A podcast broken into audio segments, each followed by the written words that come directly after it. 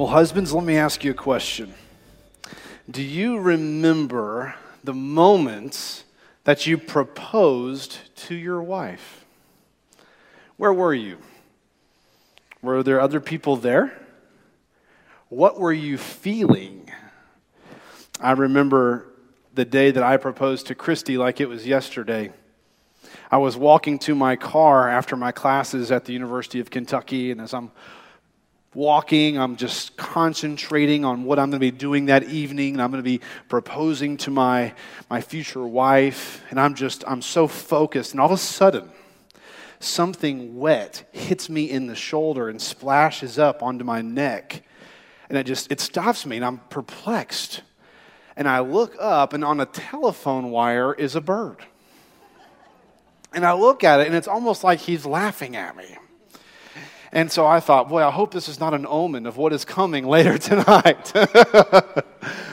but Christy and I had been serving in student ministry together. She was the, the ministry assistant and she was discipling teenage girls, and I was the student ministry intern. And so that night I had the opportunity to preach. And so I preached from John chapter 13 of how Jesus washed his disciples' feet. So to illustrate this, I invited Christy to come up onto the stage with me and I began washing her feet. And with tears streaming down my face, I looked at her and I said, Jesus is number one in your life, and I want to be number two. Will you marry me? And it was just a significant moment in which we got to display before these teenagers that we had poured our lives into. We were pointing them to Jesus even through the proposal. And I was wanting to set the pattern of what biblical husbandhood looked like. That a leader of his home is a servant leader indeed. You know, it's interesting when you look at God's design for husbands, he designed us to lead. When you go back to Genesis chapter 2, you see the type of leadership that God calls Adam to, where he is to work the garden, he is to labor it, he is to exercise dominion over it. And yet, the perfect example for biblical leadership is not found in the first Adam, it's found in the second Adam, Jesus Christ, who through his own servanthood, his, hum, hum, his humble leadership, he got to the point where he was on his knees washing the dirty feet of his disciples. Even the disciple of the one who would betray him, Judas Iscariot. And in John chapter 13, verse 15, he says, For I have given you an example that you also should do, just as I have done for you.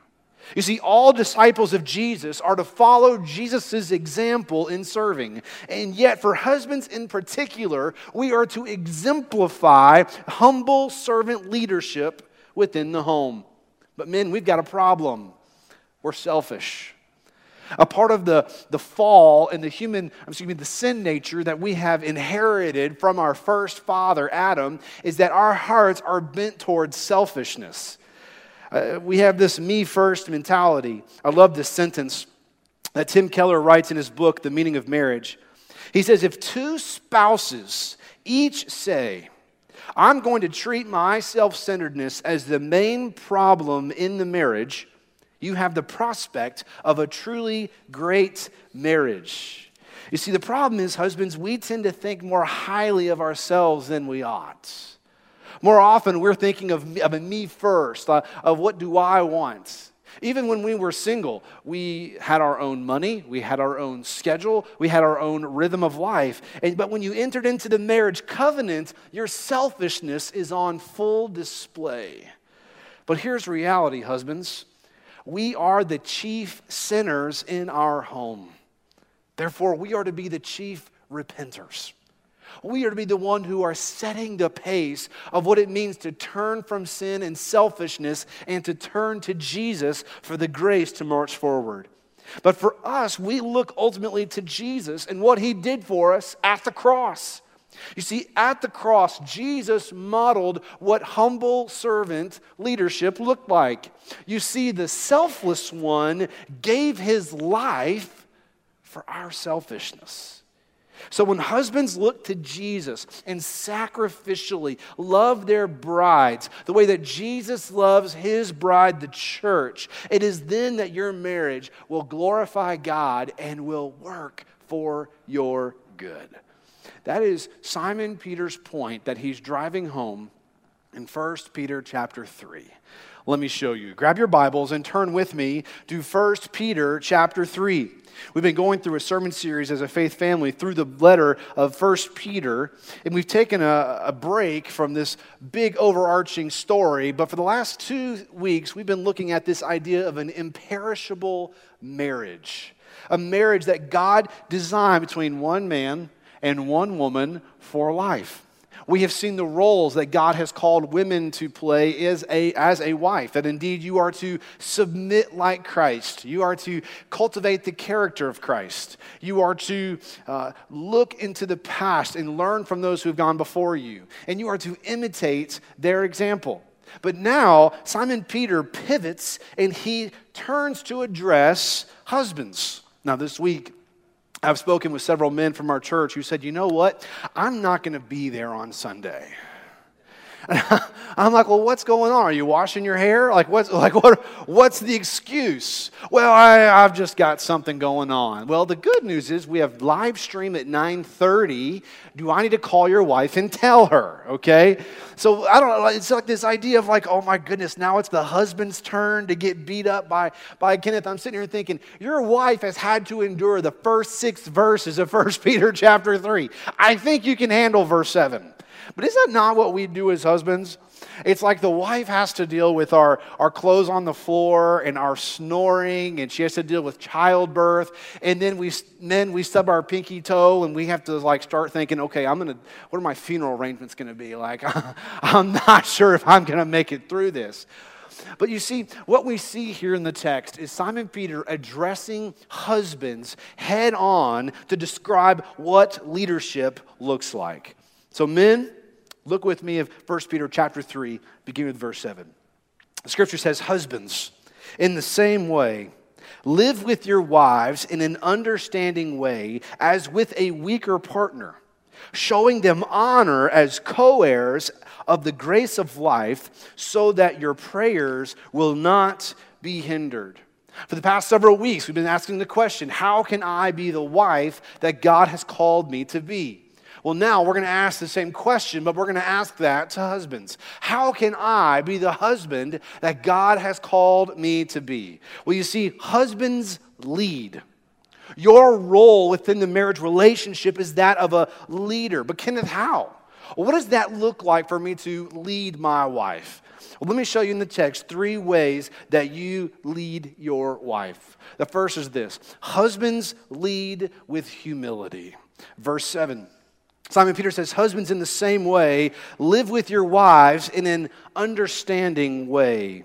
That phrase, in the same way, verse 7, Peter, he's already used this in verse 1 as a reference for wives. So, just as Jesus in the gospel is the example for wives, as we saw in the end of chapter 2, verses 21 through 25, likewise, in the same way, husbands follow the example of Jesus.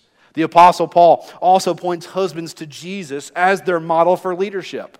In Ephesians chapter 5, he writes, Husbands, love your wives, just as Christ loved the church and gave himself for her to make her holy, cleansing her with the washing of water by the word he did this to present the church to himself in splendor, without spot or wrinkle or anything like that, but holy and blameless. You see, husbands are to lead the, their wives in the same way that Christ leads and loves his church.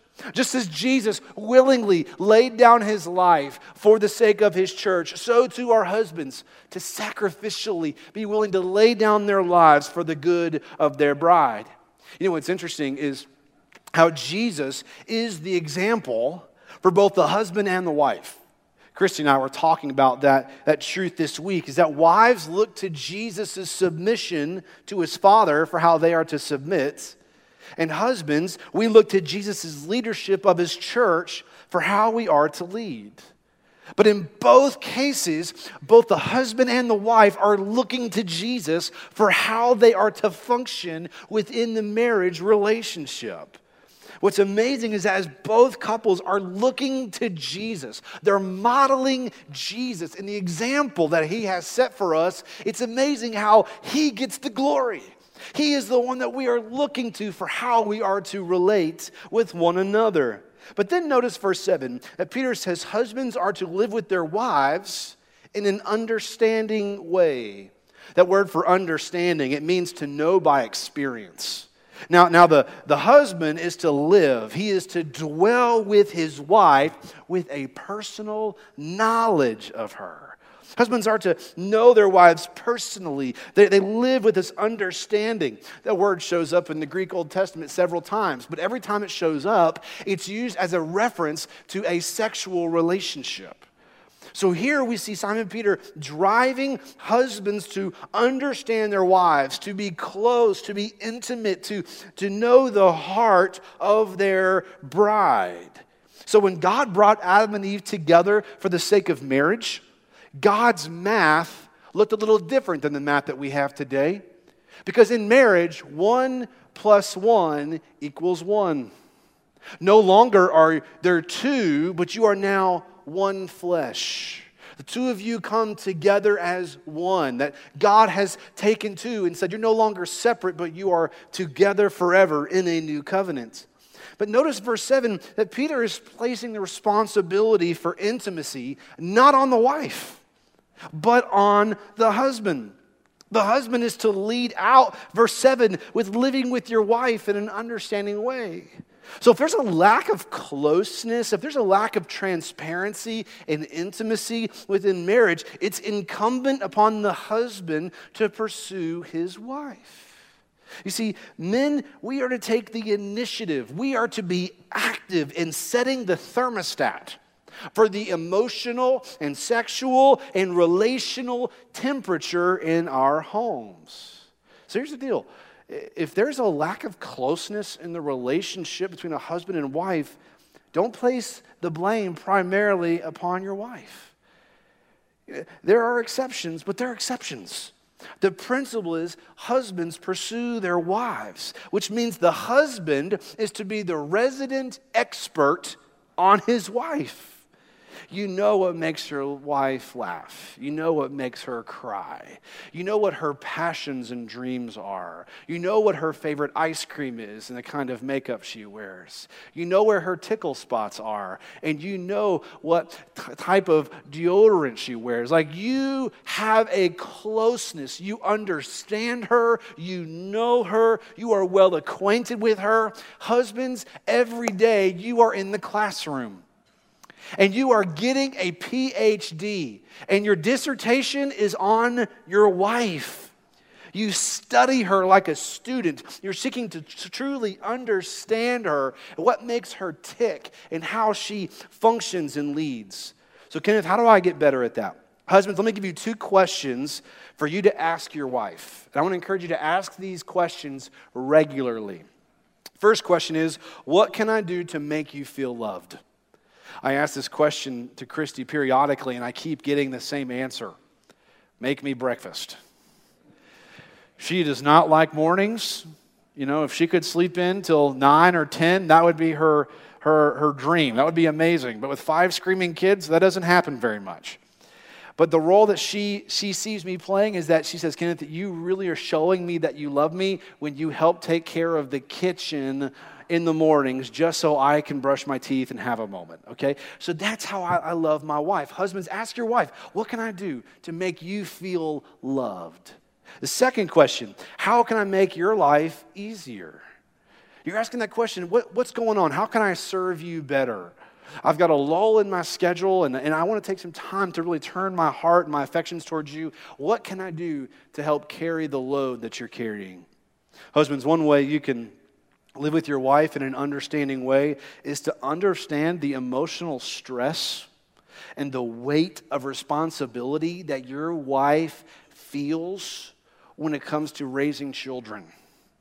Just as you feel the stress of working hard at work and meeting quotas and making that deal and making sure you're doing your very best in the workplace, that stress that you feel, she feels the exact same way when it comes to feeding children well, making sure they're dressed well, making sure that they're getting their homework done, making sure they're making doctor's appointments.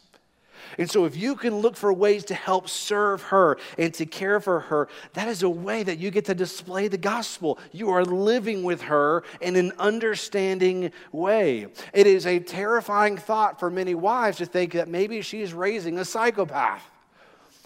She needs your help. And a way that you can serve her is coming alongside and helping her carry the weight of responsibility. When we hear of Jesus humbling himself and giving his life for his bride, many of us would gladly do that. Most husbands would raise their hand and say, I'll take the bullet for my wife. I will gladly step in front of a truck to protect her. I'm willing to give my life. And that is a good and godly desire. Yet, as a husband, as you're so willing to give your life for your wife, why won't you take out the trash? Why won't you do the dishes without being asked? If you're truly willing to give your life for your wife, pick up a mop. Be willing to serve. You want to understand her. You serve not as a dictator, but as a humble servant, just like Jesus. This is how you lead. But secondly, what we see in the text is that husbands lead with muscle. Verse 7, Peter says, Live with your wives in an understanding way as with a weaker partner. Some translates use the phrase a weaker vessel. Now, that weaker vessel doesn't mean that she's weaker spiritually. It does not mean that she's weaker intellectually. It does not mean that she's weaker emotionally. You see, Peter is not targeting women as being inferior to men. Peter's point is that the wife is physically weaker than her husband. She's just not as physically strong for the most part. Now, this isn't a negative. Peter isn't knocking wives because of their lack of physical prowess, but rather he's giving a word of instruction to husbands. Husbands, God has made you physically stronger than your wife. Therefore, you must never, verse 6, use your physical strength as a means of intimidating your wife. Men never use their physical strength to harm or to hurt the bride that God has given to them. Paul says in Colossians 3:19, "Husbands, love your wives and do not be harsh with them." Well, here, Peter is saying, husbands, live with your wife in an understanding way, okay? Lead with humility, and you're, you're physically stronger than her. So re- remember, you don't hurt her. She's God's little girl. You see, God does not take lightly when there are those who physically hurt those who are weak in society, especially women and children. You see, the leadership you are to provide is that you leverage your strong muscles for the sake of gentleness. It's kind of like the difference between using paper plates and fine china. Sometimes at our house, we'll eat with paper plates just because hashtag we got five kids. And so we'll, we'll throw pizza slices and we'll throw them around, and the kids start using them as frisbees, and we can throw them away, and hey, dishes are done, and away we go. But then there's times where you bring out the fine china. You're gentle you're careful. When it comes times to, to, to wash it, you don't start flinging it into the dishwasher. You take your time to make sure it's clean. You see, husbands, we are to treat our wives in the same way. Just as you handle fine china, that is how you are to treat your bride. You use your physical strength for the, the benefits, for the good of your bride. You see, one of the the desires that I have for my heart, that I pray for my sons regularly, is that they would be tough and they would be tender. They would use their physical strength for the good of their neighbor, but yet they're willing also to be tender and gentle. We see Jesus, who modeled this perfectly, who's willing to physically protect his temple as it's being taken advantage of, and yet he welcomes children into his arms. You see, this is the model for husbands, is that we're both tough and we're tender. We treat our wives with gentleness. So, husband, you treat your wife the same way that Christ treated you.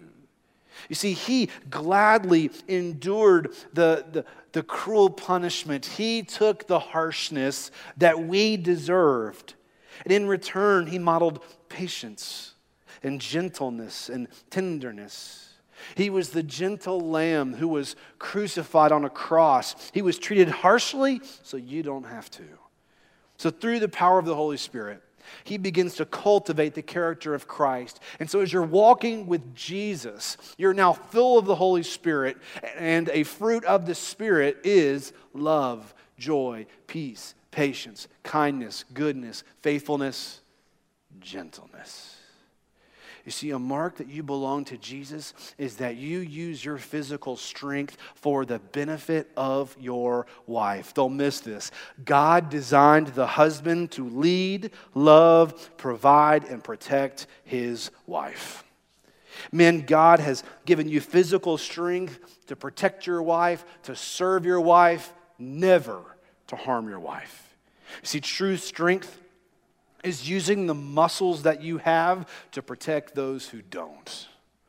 So, husband, we use our muscles for the sake of gospel chivalry, of being servant leaders like Christ who used his strength for the good of those who are weak. Third and finally, we see here in the text that husbands lead with respect. Verse 7, Peter says, showing them honor as co heirs of the grace of life. The phrase showing them honor, it means just to treat your wife with respect. Why? Because verse 7, they're co heirs of the grace of life. Wives who are in Christ will inherit the same eternal life as their husband. This is good news. So, wives, you too receive, receive the same eternal life. You also gain heaven and an inheritance just like your husband. And here Peter is saying, listen, treat your wife with respect because guess what? She's a co heir. She is seated with Christ in the heavenly. She has an inheritance and she will be with you. If she is in Christ, she will be with you in heaven. You see, wives are co equals with their husbands, is Peter's point. In, in Galatians chapter 3, verse 28, Paul says, There's no Jew or Greek, slave or free, male and female, since you are all one in Christ Jesus. Wives are not spiritually inferior to their husbands because they have an equal standing before God through Jesus. They'll miss this truth. The ground is level at the cross and the wedding altar. If your wife is in Christ, she inherits the same eternal life as you do. Therefore, husbands, this is your mission your job description is to prepare your wife to meet Jesus. You labor every day to prepare her to hear from the lips of Jesus, Well done, my good and faithful servant. The way that you and I, as husbands, lead is we are pointing our wives to Jesus and we are seeking to cultivate within them this passion for Jesus, this knowledge of Jesus, in which we want them to hear Jesus say, Well done. That's what we work for. We don't work for a paycheck. We don't work for attaboys. We don't work for the fame of our name. We want to present our wives to Jesus mature and complete in Christ because they are co heirs of the grace of life. So you honor her, you respect her, you're never harsh with her, you don't belittle her, you don't curse her, you don't hurt her because this is God's precious child, and guess what? She doesn't belong to you, anyways. She belongs to the Lord first. And God has entrusted her to your care and to your leadership for your provision and your protection. And so, as a husband, you labor for her good so that on that day when she sees Jesus, she can stand there ready to meet him with joy because you, as her husband, have prepared her for that moment. If you don't, verse 7, God will reject your prayers. Isn't that interesting? He says, if you don't love your wife, if you don't respect her, if you don't show her honor, God will not hear your prayers. You see, your spiritual growth as a believer is directly connected to how you love your neighbor. And the neighbor that you are to love is the one who is the closest to you, who lies in bed next to you at night. You see, your growth in the gospel is directly connected to how well you are honoring and respecting and loving the wife that God has entrusted to you. So, that being the case, what does that look like practically? Let me give you five quick ways. Five quick ways that you can honor your wife. Number one, encourage her. Encourage her. Proverbs 31 is filled of husbands praising his wife for her character. Encourage her. Be her biggest cheerleader. Champion her. I have never met someone who's had too much encouragement. People are always needing words of life spoken to them. And husbands, it's free. It doesn't cost you a dollar to put your arm around your wife and to speak words of life and encouragement into her. Number two, pray for her. Regularly, husbands, put your arm on her shoulder and you pray for her. What I'm modeling is not just this outward appearance of religiousness to my children, but my children are watching. And so when they see me put my arm on my wife and I begin praying for her, what's interesting is they all kind of come in close. There's an intimate moment that takes place in our family. There's a closeness because the husband, the leader of the family, is leveraging his voice and pouring out his heart on behalf of my bride. I'm also modeling for my sons what biblical husbandry looks like. So encourage her, pray for her. Number three, pursue her. When you were dating, you would do anything for her. You would drive across the country, you would buy lavish gifts, you would do silly things. When you got married, what happened?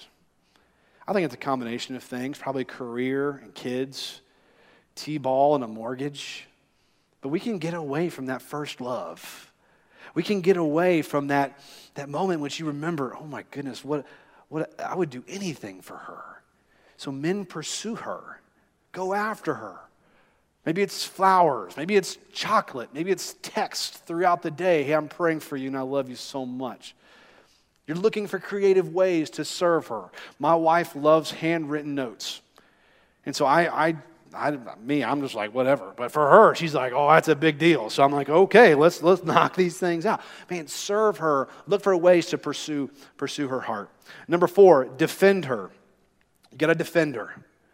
Okay, when your children, not if, when your children raise their voice at her, husbands, you step in and leverage the God given voice that He has given to you. You have a deeper voice to leverage for the sake of hushing your children. My children seek to raise their voice at my wife. I step in and I say, Don't you dare talk to my wife that way. Not your mom. That's my wife first, bro. Understand that once you grow up and you're out of this house, it's still me and her, bro. I love you. But I'm going to defend my wife, even to the verbal attacks of children or anyone else. This is what husbands do. You step in and you defend. Fifthly, you serve her. It's been said that men are like semi trucks. We drive straighter when we carry a heavy load. Far too many men are getting out of their lane because they're not carrying enough weight. You got too much time on your hands, not enough responsibility. So give yourself the task of laboring, working, serving your bride. Wear yourself out for her good and for the glory of God. And as you lead with humility, and as you lead with your muscle, and as you lead with respect, it is then that you are well on your way of becoming the husband that God has called